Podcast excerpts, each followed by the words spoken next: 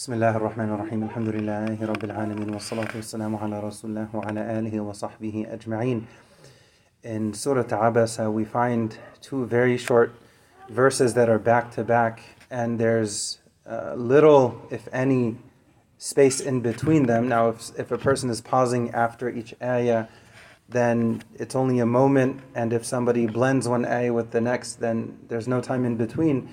ثم السبيل يسره ثم أماته فأقبره. The first of these two ayat talk about childbirth, and then the second of the two of these two ayahs specifically talks about when a person passes away and then they're buried. And if we read between the lines, as the saying goes, if we reflect on these two ayat, there's this tiny gap in between, this tiny space in between, and that's symbolic of the time that we have in this life, especially when you compare it to infinity, you basically end up with nothing. At first, it looks like something, but then it uh, eventually it turns into nothing.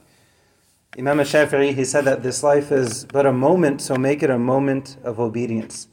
And the last thing that I'll mention, uh, and all of this is a reminder for myself first and foremost, when a child is born, what's uh, you know, what, what do we do as Muslims? We'll recite the adhan in the right ear and then oftentimes the iqamah in the left ear. And one of the reflections that we can take from this is that it's a reminder of how short life is. Someone is born, there's adhan and iqamah, and then what happens after a person passes away? There's their janazah prayer. For the janazah prayer itself, there is no adhan, there is no iqamah, you just pray the janazah prayer. So the feeling is the amount of time that we have in this life is like the amount of time between iqamah and the prayer. When you think about it, it's a few moments. Everyone is, is, is ready. You don't get ready at the time of iqamah. We've all been there and it happens to everyone.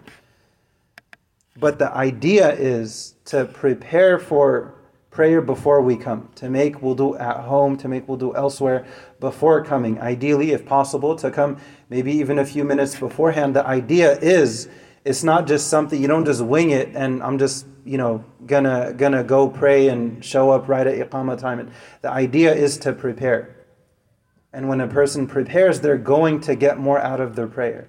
If they make wudu at home, if they get ready, if they drive calmly, they park properly, then they come in, maybe they pray two rak'ahs, maybe they read some Quran, they're getting in the zone, they're preparing for their prayer. And then when it's time for prayer, they're ready. They're not caught up on the phone. They're not caught up, you know, doing one thing or the other. They are there because they're there.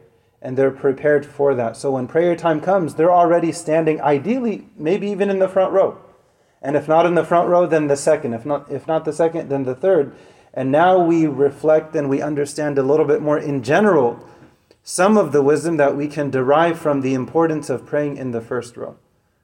What does it what does it mean to us to pray in the first row? Of the Prophet he taught us about the reward, and you know if you knew the reward, then you would draw lots to you know you would compete for it. It doesn't mean that we go and push each other out of the way because we care so much about that spot. We should love for our brother what we love for ourselves. But the idea is, what am I doing now to prepare to prepare for my janazah? What am I doing now to prepare for when that time comes? We ask Allah to forgive our mistakes. We ask Allah to accept our efforts. We ask Allah to grant all of us good endings. We also ask Allah for long, healthy, happy lives filled with a lot of good deeds, and we ask Allah to accept those from us. And then, whenever that time eventually does come, we hope and we pray for good endings. Ameen Rabbil Alameen. Blessed is the one who, when they pass away, their mistakes pass away with them. They don't leave behind people they wronged and they transgressed against them and dhulm here and there. And how blessed is that person when they pass away, their mistakes die with them and they only leave good behind. We ask Allah to make us from among them. Ameen Rabbil Alameen. Wa akhiru da'wan alhamdulillahi